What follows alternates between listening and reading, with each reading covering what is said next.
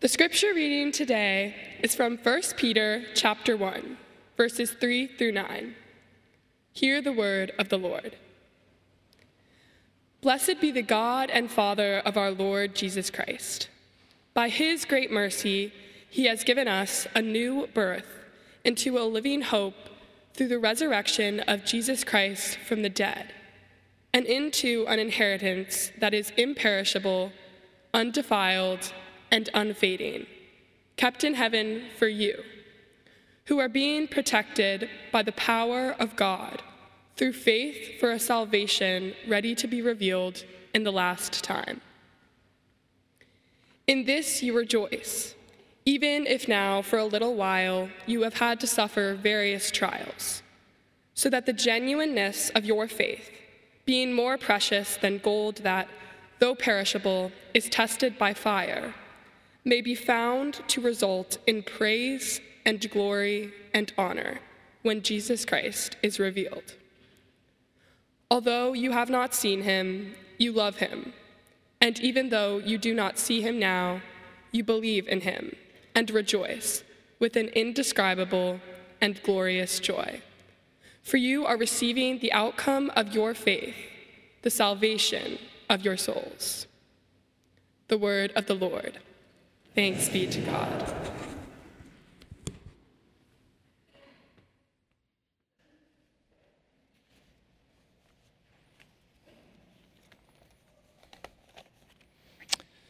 Thank you, Adele. Let me add my welcome to Lisa's and uh, to all of you joining us remotely and here in person. Welcome to National Presbyterian Church. I certainly would not be here if it were not for the body of Christ that has called me, challenged me, corrected me, encouraged me, and we need one another.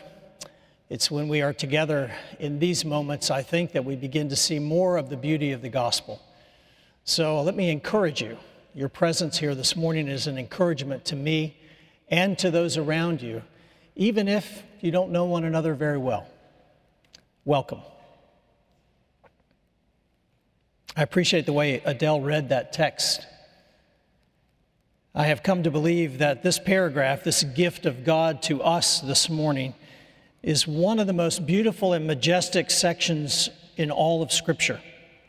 You might remember that last week I suggested that this, if you made a New Year's resolution to spend more time in the Scripture, I wanted to raise the stakes a little bit and suggest that you dust off the memory muscles and begin to try to commit more of Scripture to memory.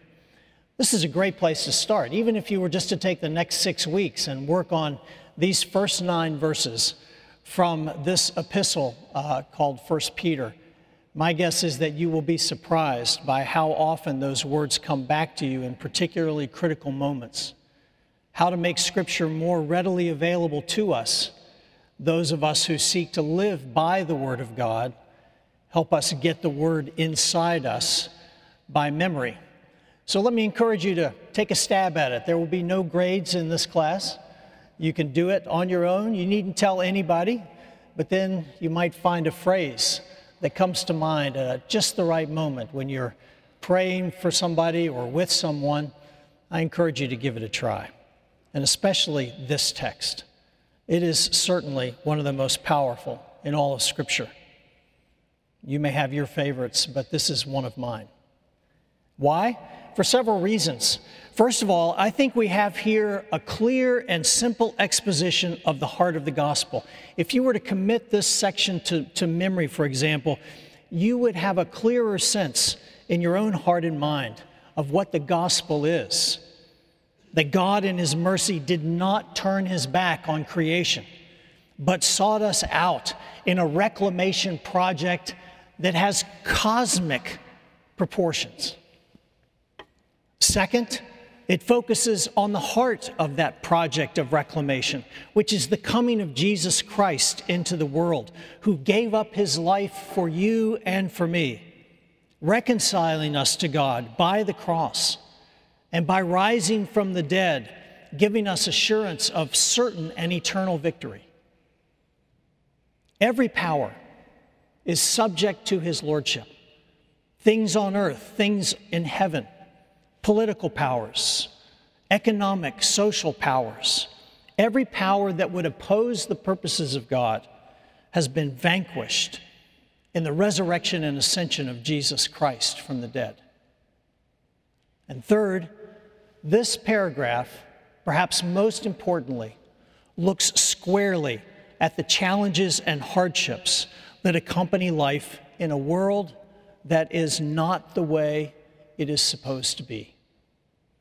Peter looks right at this broken world at its most difficult, at its most unjust, and declared that there is hope.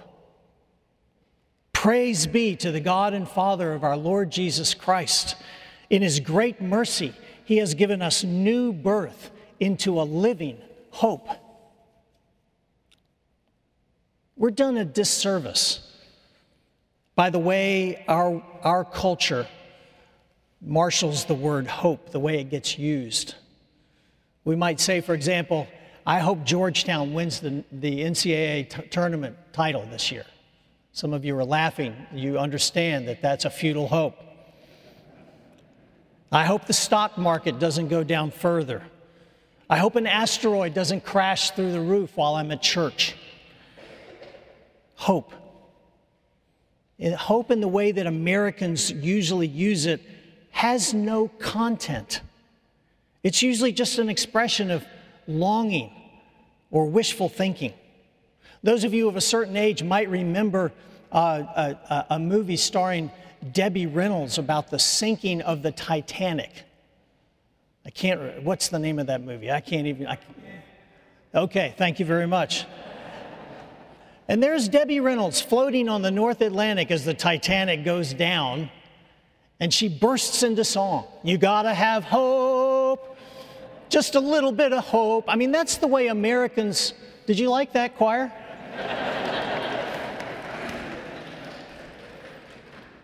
That's the way Americans talk about hope. It's absolutely empty. We have to muster up a little positive mental attitude here. Ab- absolutely, the ne- next iceberg might take us down, but not if we sing through the dark of the night. We'll be rescued. Nonsense. But that's the way Americans use the word hope. In the New Testament, the word is used very differently. It's absolutely chock a block with content. It's an expression of absolute certainty with regard to the future. New Testament hope is the constant surety that a glorious future has already been written for those who dare to put their trust in Jesus Christ. And in this little paragraph that we've read this morning, Peter says that that hope is underwritten by at least three things. First, he says that that hope is rooted in the character of God Himself, specifically in His character of mercy. He will not treat you as you deserve to be treated, but He will be gracious to you. Hope starts here, not in our circumstances, not in our ability to be wise and control our investments. Hope starts in the character of God. Hope is built into God's very nature. But then, secondly, it is won for us by God's action in Christ, says Peter. Every year, every year when we celebrate Easter, we celebrate the final victory of a hope that is not in vain.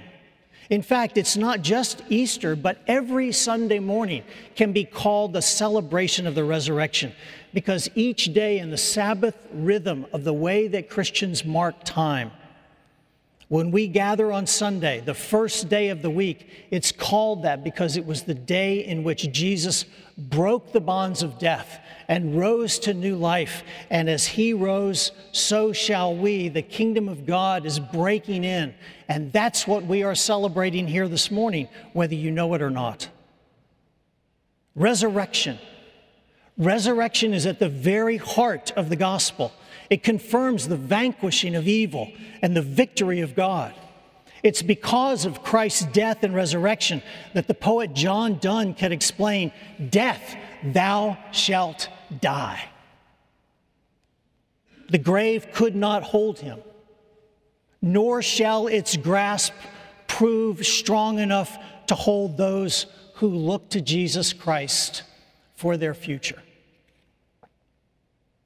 Hope is rooted in the character of God.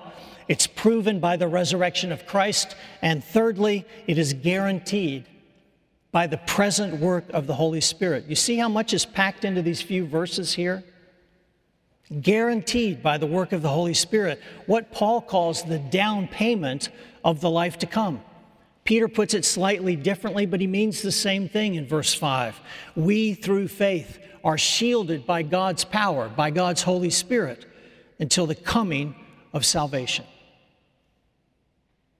Now, does Peter mean to imply that Christians then are shielded from hardship and persecution? He's hardly that naive. He knows of the struggles of the church. That's why he's writing this letter. He's heard of Paul's trials and sufferings. He was, in all likelihood, present at the stoning of Stephen in Acts chapter 7. And of course, he knows his own story. He knows himself, the story of false bravado and betrayal of his Lord at the crucial moment. So, this is no Pollyanna promise that Peter is making. What he's conveying here is something far more profound, something like this. Given the trustworthy character of our hope, rooted as it is in the love of the triune God who made us and redeemed us and has guaranteed our future, the trials which come our way are transformed. What evil intended as a destructive force in your life and in mine, God reshapes so that those challenges in His loving hands become the means whereby our God tests our faith and builds character into our lives, the character that exemplifies His character. Samuel Rutherford, the old Puritan preacher, said, faith tested is better than faith. There is no struggle there is no trial, there is no tragedy that cannot be redeemed by the love and power of God the Father, God the Son, and God the Holy Spirit. This does not mean that we act like Debbie Reynolds, singing hollow songs into the night. It doesn't mean that we simply put on a smiling face and act as though we were above somehow the tragedies of the world around us. Quite the opposite, in fact. Because we have such a certain hope, we can face with assurance the suffering that comes to us and to those around us, knowing that in spite of how it feels, it won't destroy us. Do you remember those bracing words from the Apostle Paul in Romans chapter 8 when he says, What can separate us from the love of God? And then he lists everything imaginable that you and I could come up with. Nothing can separate us from the love of God in Christ Jesus our Lord. You see, knowing that we are guaranteed our future ought to have a freeing effect on us so that we, of all human beings, are freed from the fear of the future so that we might be set free in the present to give ourselves freely in love and service to those in need around us. But this freedom, as you can imagine, is hard won. The tempering of souls is only accomplished through the fires of hardship. Peter knew this. Remember again his own story. His was a tale of bitter grief, a shame born of cowardice in the face of his own persecution. His brash confidence was put to the test after Jesus was arrested, and Peter ran. But be careful here. The Christian story is not a compilation of human success stories. Like some Greek myth, the story of a hero facing down possible odds and conquering all for the sake of his own glory. Our lives are, from first to last, underwritten by God's mercy, a mercy that calls us again and again to trust Him, and to follow him, even as Jesus did for Peter himself. If you remember that scene on the beach in John chapter 21, where Jesus, knowing full well the betrayal of Peter, looked him in the face and asked him three times, Peter, do you love me? Do you love me? Do you love me? Then feed my sheep. See, he commissions Peter after he recognizes his failure, not because of his perfection. This mercy is found over and over in the maze of our suffering, often surprising us when we find it. One friend of mine, facing an unexpected and protracted illness, su- expressed surprise at his renewed confidence in the presence and power of God, even in the face of such a very challenging diagnosis. Mercy in the maze of our suffering. Or take a very different example. In January of 1956, Martin Luther King had just arrived home, having just been released from the Montgomery jail. His wife and two month old daughter were already asleep, and he was eager to sleep himself, but the phone rang, as it did some 30 or 40 times a day, the voices on the other end of the line always full of malice and threat. And this call was no exception. And King tells us after that call, I felt myself faltering. I was ready to give up. I felt myself growing in fear. Head in his hands, he looked to his Lord in prayer. Lord, I'm losing my courage. I'm afraid. I have nothing left. I've come to the point where I can't face it alone. And in that moment of desperation, the Lord spoke to him Stand up, Martin Luther, echoing the very words of his namesake, Martin Luther, who, when he himself was put to the test, rose to his feet and said, Here I stand. The Spirit of God is saying the same thing to Martin Luther Stand up, Martin Luther. I will be with you even until the end of time. And King reports in that moment, I experienced the presence of the divine as I had never experienced him before.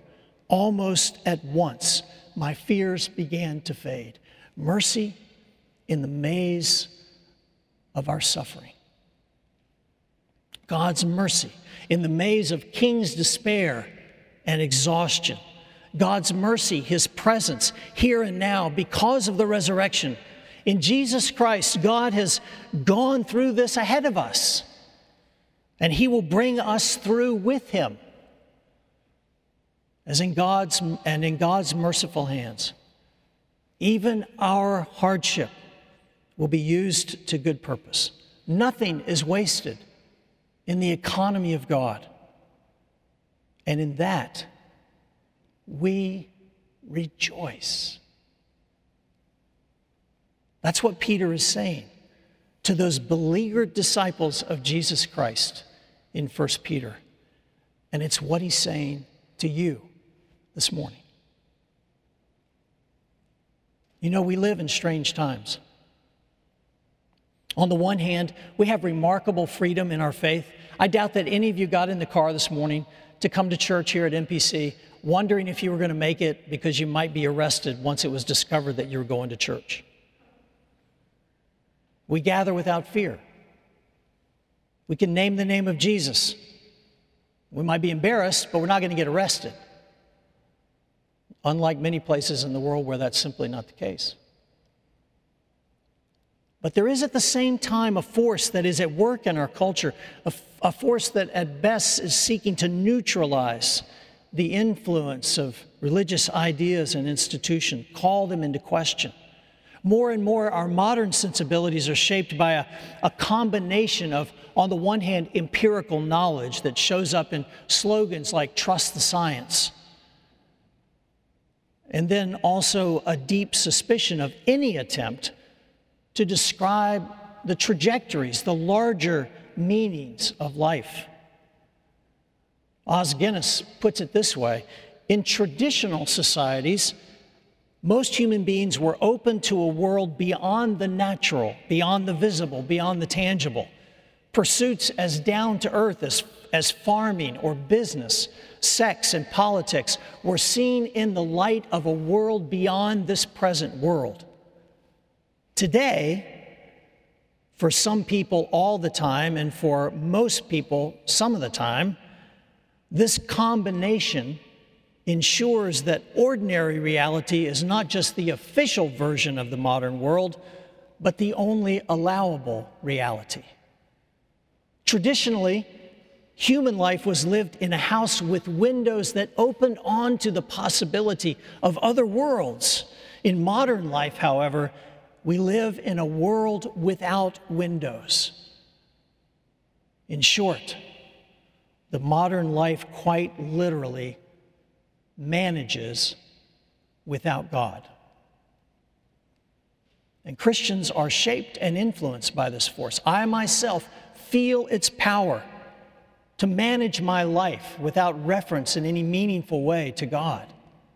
Perhaps you join me in recognizing yourself in this accusation. It's working to our detriment.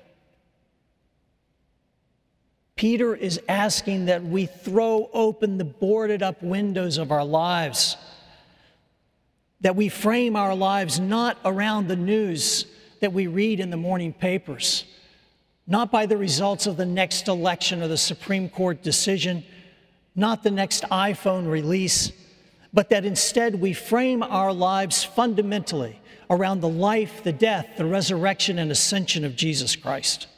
We are to live as Stanley Hauerwas says, so that your life only makes sense if Jesus Christ has been risen, has been raised from the dead. We are to live so that your life only makes sense if Jesus has been raised from the dead. Why did Jesus say so pointedly to Nicodemus, You have to be born again, Nick? It's because all of us, left to ourselves, will see the world and our place in it in the wrong way. We need to have our eyes opened, our hearts laid bare.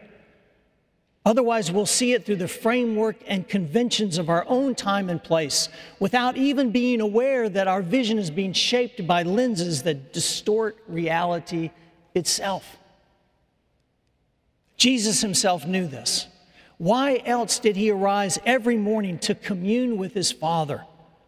Why else did he every day and many times in between during the day have to anchor his short life in the truth of God through prayer? It was his way of making sure that the windows of his life stayed open.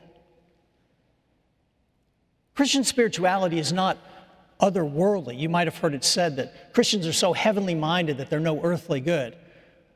That's a, that's a false form of Christian spirituality.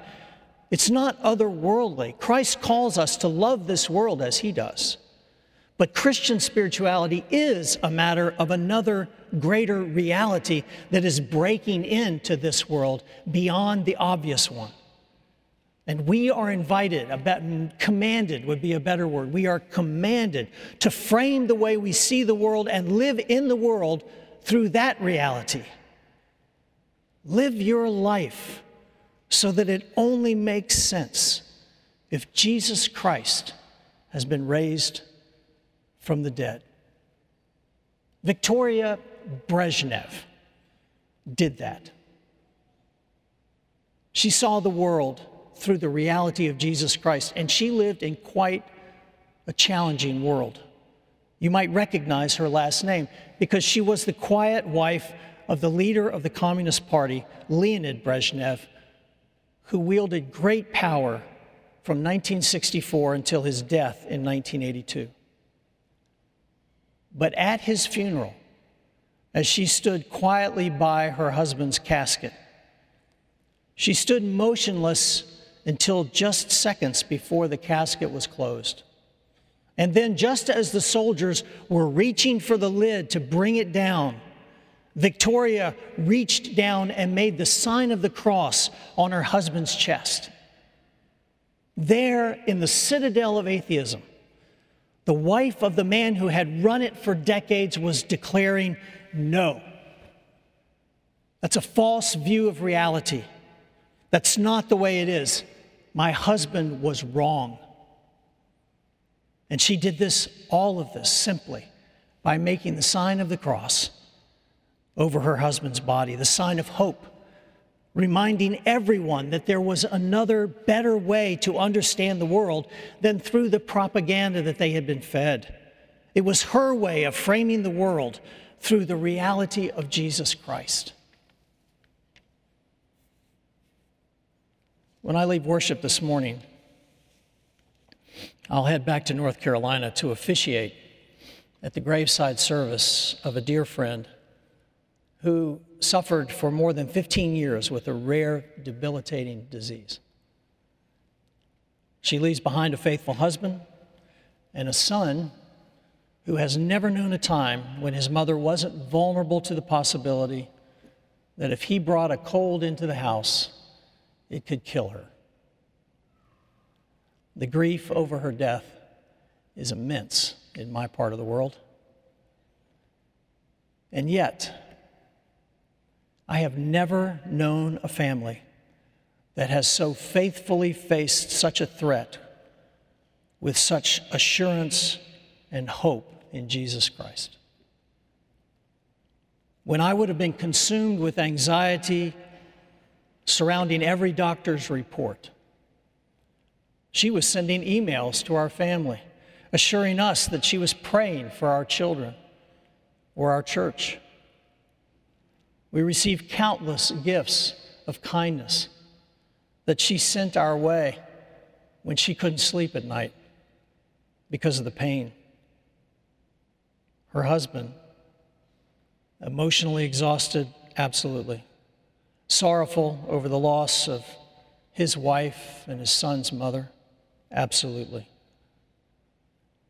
But through all those years, they framed their lives and the brokenness of the world as they were experiencing it through the hope that they found in Jesus Christ. It will be a privilege, one of the finest privileges of my life, to stand at her graveside and give thanks to God for her life. The churches to which Peter was writing understood this too. Even though they were suffering,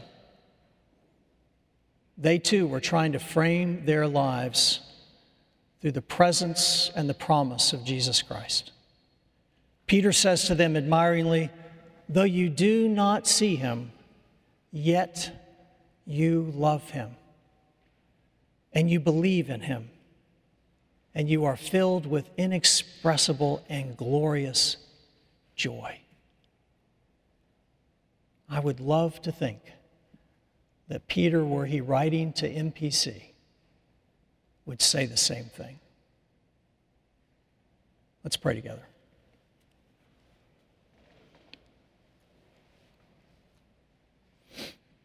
This is a good moment to ask yourself what am I clinging to as a hedge against trusting Jesus Christ? I know we've already had prayers of confession, but I promise you, in my life, I could confess every moment of my life. This is a good moment to lay it down.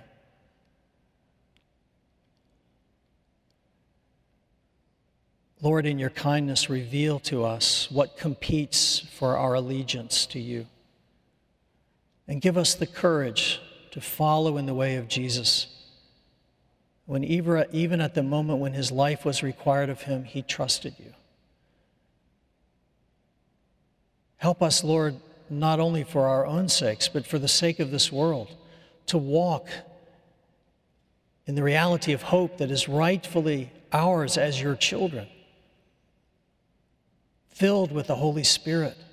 Help us to be signposts of hope in a withering world of anxiety and desperation. May we as a congregation serve as just such a signpost as you meet us and walk with us. In Christ's name we pray. Amen.